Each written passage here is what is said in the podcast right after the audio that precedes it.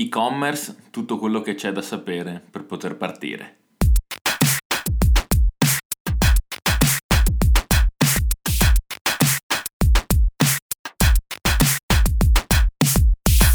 Salve a tutti, bentornati alla rubrica Tecnologia per babbuini, podcast di produzione Infotecno e io sono il vostro hosted Paolo Di Micco. Prima di cominciare voglio darvi modo di poterci trovare eh, su Instagram chiocciola tecnologia per babbuini, su Facebook eh, infotecno chiocciola tecnologia per babbuini e sul nostro blog infotecno.it. Oggi andremo a scoprire e entreremo un po' più nel dettaglio sul mondo del commercio digitale, chiamato e definito e-commerce e oggi, come mai nell'anno appena trascorso, abbiamo proprio sentito parlare di questo. Oggi, eh, più che mai, stiamo proprio eh, affermando questo e-commerce come la nuova frontiera del commercio e la nuova idea di mercato. Abbiamo già visto in un articolo precedente, infatti ti voglio rimandare a imprenditore, imprenditoria e cambiamento, che l'e-commerce nel senso più ampio del suo significato vuol dire avere il coraggio di cambiare.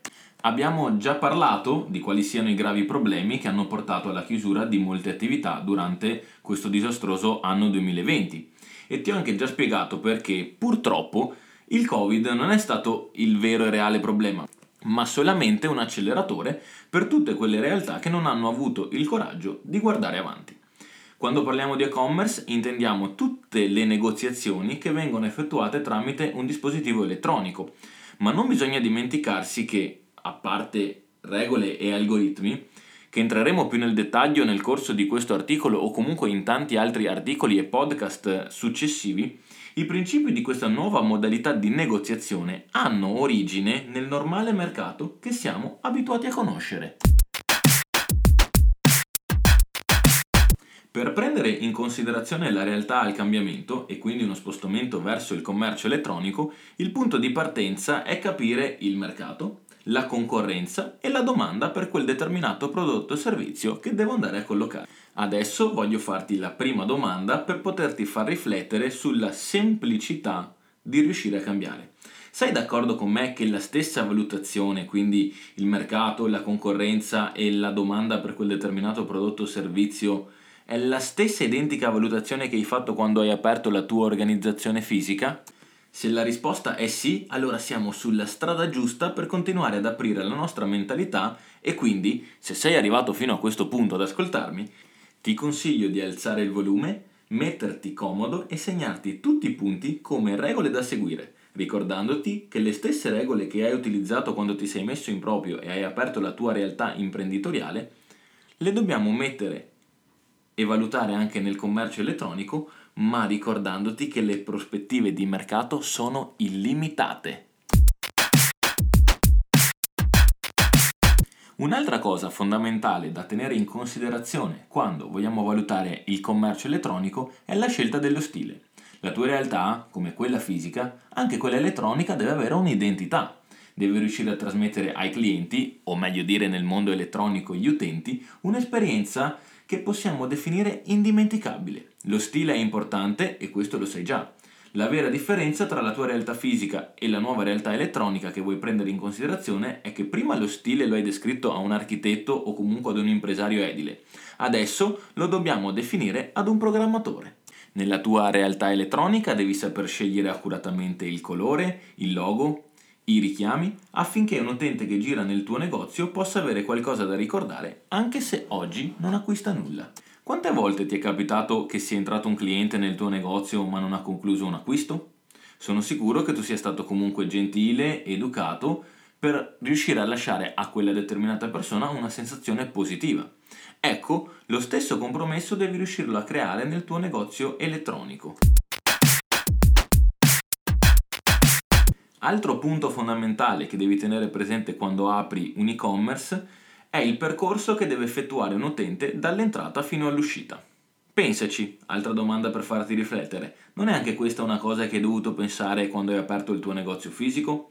Sono sicuro che tu oggi abbia un'entrata, un percorso ideale che avvicina il tuo cliente ai tuoi prodotti, una cassa per concludere l'acquisto e infine un'uscita.